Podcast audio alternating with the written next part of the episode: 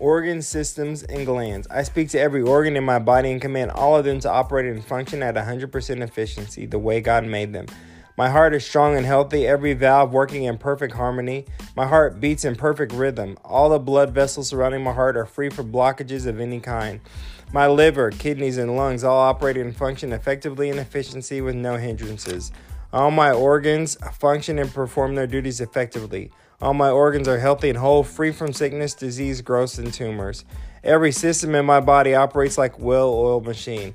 My nervous system, my electrical system, my circulatory system, my lymphatic system, my digestive system, and every other system operate in total and complete harmony with each other. They are free from sickness, disease, growths, or tumors of any kind. I speak life and health to all the glands in my body. I proclaim that they are healthy and whole. My adrenal gland, thyroid gland, pituitary gland, and all other glands in my body operate and function at 100% efficiency, free from sickness, disease, growth, and tumors. My body is healed, healthy, and whole. I am full of vim, vigor, and vitality. He sent his word and healed them and delivered them from their destruction. Psalms 107:20.